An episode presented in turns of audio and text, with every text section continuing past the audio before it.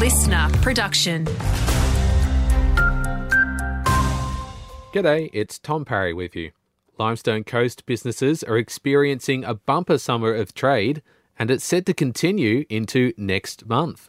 There's been an influx of tourists to the region, and most places are booked out for the rest of the school holidays. Candice Fennell from the Mount Gambier Chamber of Commerce says they want more local businesses to get on board and enjoy the economic benefits. We currently have a targeted focus to broaden our membership pool and introduce and start tapping on the expertise of industries such as construction and those sort of trade based industries to sort of help broaden what the offering for the Chamber is. There's a major rezoning project underway in the southeast as we grapple with a growing population.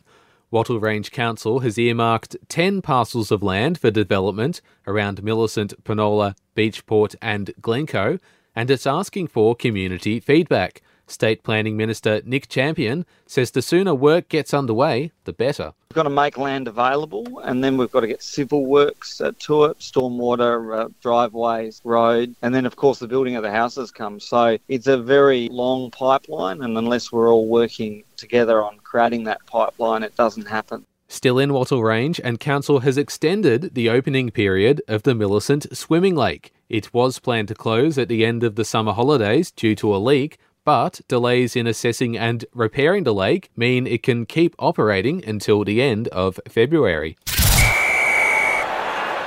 To sport now and in local cricket, round 8 of the Mount Gambier and District competition has reached the halfway point. In the first grade, North Sportsman's has posted a monster total against Millell, finishing their 80 overs with 4 for 314. North's Michael Johnston was pick of the batsmen, scoring an unbeaten 131, while Millell skipper Jack Miller took two wickets off 21 overs.